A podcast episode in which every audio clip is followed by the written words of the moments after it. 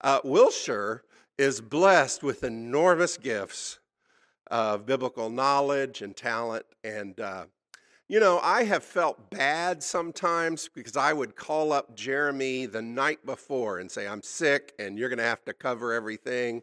And I felt really bad. I have never given Jeremy 15 minutes notice. I called Gary Dilworth and said 15 minutes before service started and I can't come. I'm, I'm, I can't come. And by the time I got here, uh, Gary had planned the uh, Lord's Supper talk, and Ryan Newell, bless him, was going to get up and preach on 1 Peter chapter 3. I don't know what he was going to say, but he was going to say something. Bless his heart. And you know what? if those two hadn't done it, I can see about 20 people who probably could have gone up and done the same thing. We are blessed, blessed, blessed in this congregation with people who love the Bible, know a lot about the Bible, and uh, can bless our congregation with their knowledge. That's a good thing. That's a good thing. I, one of the things that I've valued about Wilshire for over 20 years now is how much this congregation cares to know what's actually in the Bible. This congregation don't want to talk around the Bible. They want to they don't want to talk about the Bible. They want to know what's actually in the word of God. And I and I really appreciate that. And today that's what we're going to talk about. If you have your Bibles, turn o- uh, over to that sermon that Ryan was going to preach in 1 Peter chapter 3. 1 Peter chapter 3. We're going to look starting mostly in verse 13 down to the end of the chapter. If you have those study sheets that we gave out, that kind of tells you the verses we're going to be looking at. I'm going to start a little bit earlier because it continues a thought uh, that starts really uh, back up around verse 9. Peter says, This is how Christians live. Do not repay evil with evil or insult with insult but with blessing, because uh, to this you were called that you may inherit a blessing. And then he, and then he quotes Psalm 34 Whoever would love life and see good days must keep his tongue from evil and his lips from deceitful speech. He must turn from evil and do good. He must seek peace and pursue it. For his for the eyes of the Lord are on the righteous, and his ears are attentive to their prayer. But the face of the Lord is against all those who do evil. Peter says, that's the kind of righteous person that you want to be. And he says, and who's going to harm you if you live like that? Who's going to harm you if you do good? Said basically, if you're a good person and you're putting good behavior out, most of the time the world treats you pretty well. And that, as a general rule, is the truth. We all know that. That's, that's good sense. You behave well, and most of the time the world behaves well to, towards you. But the sermon this morning is about those cases when that general rule does not hold. What happens when precisely because you are behaving well, precisely because you are behaving as a Christian, precisely because you are upholding the truth of Jesus Christ, and you're doing it correctly, not in an evil, vicious, hateful way, but actually in a loving way, precisely because of that, you suffer. What do you do then? That's what 1 Peter chapter 3 verses specifically verses 13 and following is all about. And actually that that discussion continues uh, really over into a bit of chapter 4, but we're going to we're going to focus here in 1 Peter chapter 3 starting in verse 13. Peter says, "Who's going to harm you?" If you're eager to do good. Verse 14, but even if you should suffer for what is right, you are blessed. Do not fear their threats. Do not be frightened. Sometimes the best Christians will suffer the worst persecutions. It's not a perfect world. It is a fallen world, it is a broken world. And sometimes your goodness, your virtue, your strength in faith will actually attract the malice and maliciousness of those who are bent on doing evil. And that may happen to you sometimes. It's not the rule, but it happens. It was happening to these Christians that were kind of hugging the southern coast of the Black Sea back in the first century. It was happening to Peter during the time of the reign of the Emperor Nero, to those Christians in Rome. And so Peter says this happens from time to time. Being good attracts evil. What should you do about that? He says, You're blessed by God, and you don't have a reason to be ultimately fearful. And here's some things you can do about it. And then he kind of gives you three practical things that you can do to handle that situation. None of it makes the persecution go away, by the way. All of these things will make the situation for you go better, either internally or externally. First thing he says, look at verse 15. In your hearts, revere Christ as Lord. Always be prepared to give an answer to everyone who asks you to give the reason for the hope that you have. Even if we suffer for Christ, we are to speak up for Christ. There are times when the social climate turns against Jesus. There are times when the particular situation we're in turns against Jesus or the whole society turns against Jesus, and we will suffer social problems or sometimes other problems because we are standing up for Jesus. Peter says, even when those situations happen, we need to speak up for Jesus. Give give an answer, give a reason for why it is that we have our faith.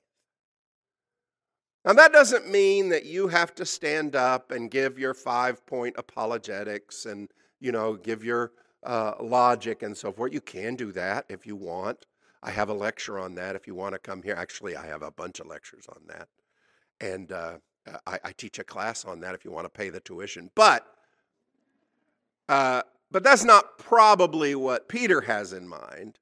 Peter has in mind that you as a Christian, you have got some you've got some things in your life that led you to faith. You've got some experiences in your life that keep you faithful. You've got some people that you know that you can testify that you've seen the changes in their life because of the gospel. You've got some changes in your life because of the gospel. You've got some blessing and some hope in your life because of the gospel.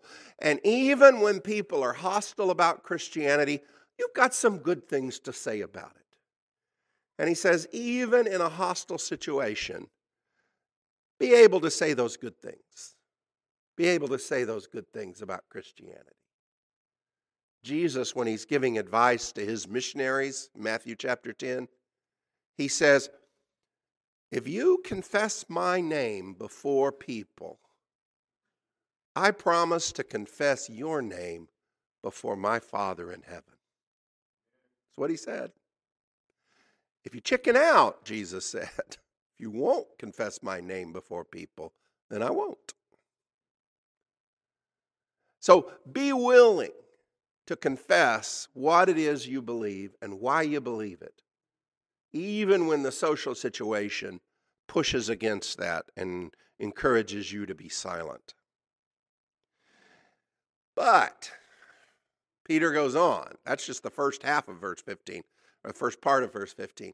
He says, There's a correct and an incorrect way to speak. And you could do more harm than good by giving an answer in the incorrect way.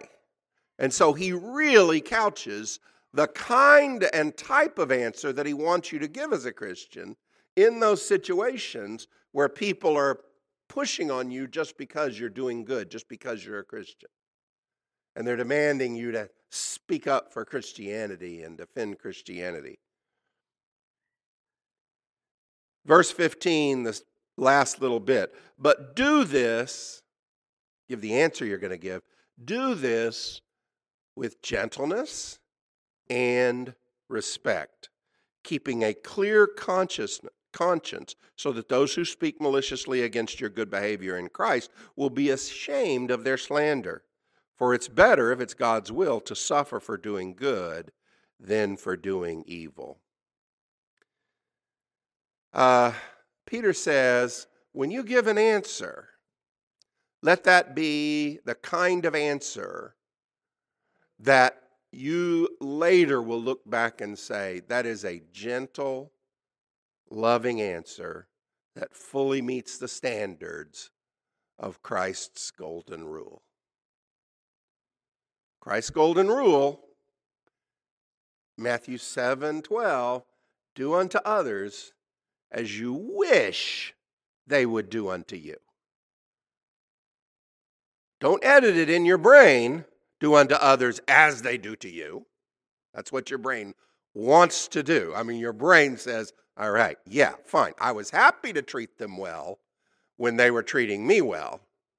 But did you hear what they called me? Did you hear what they said about Jesus and Christianity? Did you hear how nasty they're being? Surely at this point, it's okay to take the gloves off. Do unto others what you would want them to do to you. Speak to other people the way you wish they were speaking to you. By the way, that includes Twitter. In Greek, it actually mentions Twitter. I, not, not many people notice that, but it's actually, no, it's not. But, that, uh, you know, unfortunately, uh, evil speech, viciousness, slander, those have always been a part of the human vocabulary. Social media amplifies certain characteristics, but those have always been part of our human psychology. When somebody talks viciously to us, it is a natural part of our flesh to say, okay, that's where the conversation's going. Fine. Let me tell you a few things about what you believe and what's wrong with you. And we do that saying the message of the Prince of Peace, the one who out of love was sacrificed to save the world, we say the message of that one who died on the cross with absolute tones of hatred and venom. And I'm afraid when we do that, Jesus looks down from heaven and says, You're not helping. You're making the situation worse. When you talk about me, the Prince of Peace, in tones of war, you're not helping. So, when you give an answer, you should give an answer. Speak up. Be a model. This is what, this is what Peter's saying. Be a model of gentleness and respect. But they're not showing us respect, right? This is the game that we are playing. This is the move that Jesus has asked us to make. Let them be the ones who are aggressive. Let them be the ones that are hateful. Let them be the ones that are spiteful. If they double down on spite, that's fine too. They cannot push a Christian's button. And we still respond with love and respect. And in the end, for person after person after person, they come away from that experience saying, something's weird about these Christians. They don't act like normal human beings. And the Holy Spirit swoops in at that moment and says, Exactly. Let's you and I talk about that. That's what happens, actually. Uh, that's, that is what's going on. And you do your part in that. You treat the people who are mistreating you with respect and gentleness, Peter said. You live a life where you can look back with good conscience and say, I didn't do anything that I, am unhappy for Jesus to see. I, am, I, am, I am proud of my behavior before Jesus in that exchange. With that person, even though they were nasty, nasty, nasty to me. I'm proud of that exchange. In general, that's the way we're supposed to behave. And in particular, in these situations where we're being, you know, called on the carpet for all the crimes of Christianity for the last 2,000 years. We don't go, we don't go low, even when they do. It's better if it's God's will to suffer for doing good than for doing evil. We are to treat our persecutors with the gentleness and respect we wish they were showing us. And then finally, he gives us the example of Christ to look at. Because when we face persecution, strength comes from remembering Christ. This is a key principle for Peter. He comes back to this over and over again. So does Paul. So does several of the Christian writers in our New Testament. If you are up against a persecuting moment, a moment when it's because you're a Christian that somebody hates you or is angry at you or is demanding that you give answers for all the crimes of Christianity for the past 2,000 years, you remember Jesus. You think about Jesus. You meditate on Jesus. That's where our strength comes from. That's what Peter does here. That's his move here. Look at verse 18 and following. For Christ also suffered once for sins, the righteous for the unrighteous, to bring you to God. He was put to death in the body, but made alive in the spirit. Peter says, Think about the fact that Jesus suffered. And through his suffering, he created redemption for you and even for those people that don't deserve it. And he goes on and tells this whole story. Now, I will tell you, I'm sad Jeremy's not here because we need Jeremy to explain this next bit. After being made alive, he went and made proclamation to the imprisoned spirits, to those who were disobedient long ago when God waited patiently in the days of Noah while the ark was being built in it, only a few people. Wait a minute. What did Peter just talk about? When did Jesus go and preach to the spirits who were disobedient during the time when Noah was building the ark? And who are those spirits that are in prison? And he went in the spirit after he was resurrected. Let's turn in our Bibles to find the passage that explains that.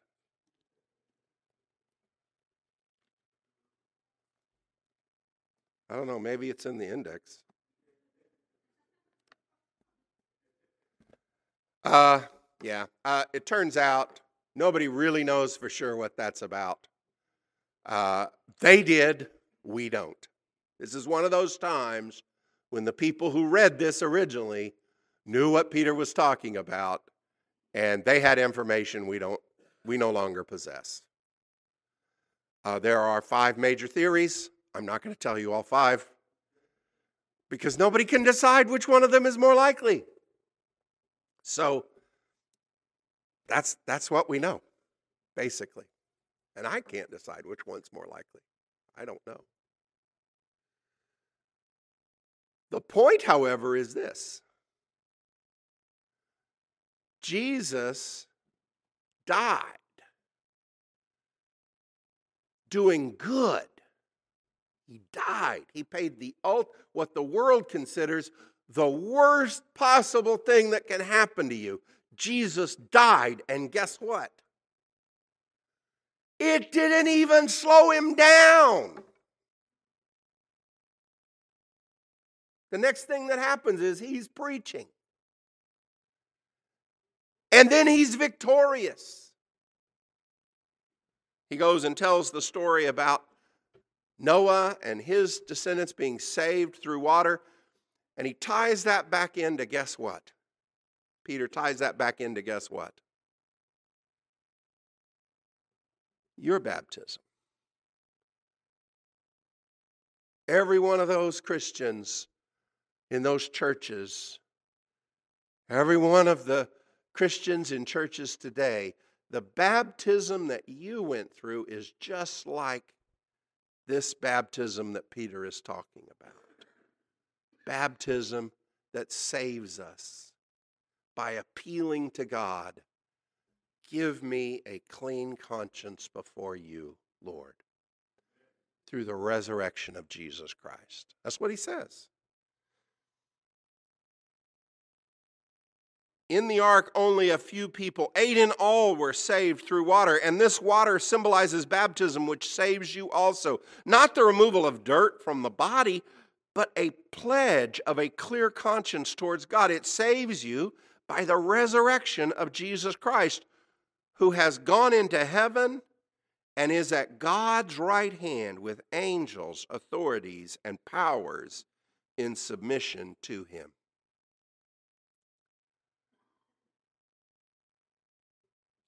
When we face persecution, strength comes from remembering these truths about Christ. Christ was willing to go all the way to the worst thing the world has the power to do to a human being killing. And some of us, probably not in this country, but some of us may suffer the fate that Jesus suffered, being killed for our faith. Others may suffer less extreme forms of persecution. And when we do, whatever suffering we face for the sake of Jesus, we look to Jesus and say, He did that, and He came out the other side with powers and authorities subject to Him, still preaching the gospel, still proclaiming the good news. You know what that means? That means I can proclaim the good news. And no matter what they do to me, they can't stop me from proclaiming the good news of Jesus Christ.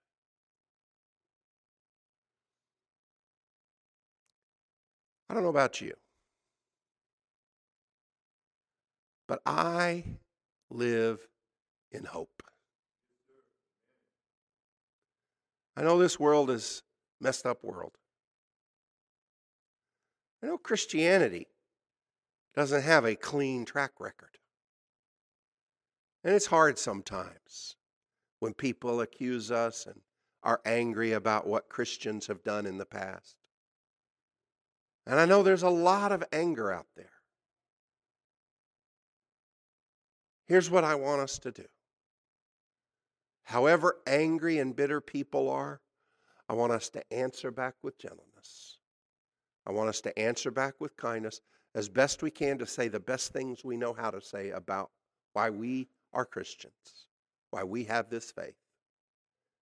And whatever people do in response to our message, I want us to keep our hope in the victory of Jesus Christ and the victory that promises to us. Let's pray. Dear God, we thank you so much for your power, the power you exerted when you raised Jesus from the dead, that same power which we know will raise us from the dead one day. God, give us that power each day when we face, if we face hostility because of our faith. God, give us the power to hold our tongues and to, and to keep any bitterness off our lips. God, help us to treat every person we meet with respect and with gentleness and with kindness. Help us to love even our enemies and to pray for those who persecute us. These things we pray in the name of Jesus Christ. Amen. If you need to respond to God's invitation, we invite you to do that in just a minute. We're going to sing, and you can come forward and tell us if there are prayers that you need us to pray for you and you want to talk about that publicly if there's something you need to discuss with the congregation publicly, or if today is the day you want to avail yourself of that baptism that Peter talked about, to, to have that appeal to a clear conscience to God and the power of the resurrection of Jesus Christ applied to save you. If you want that, then why don't you come forward as we stand and are led in song?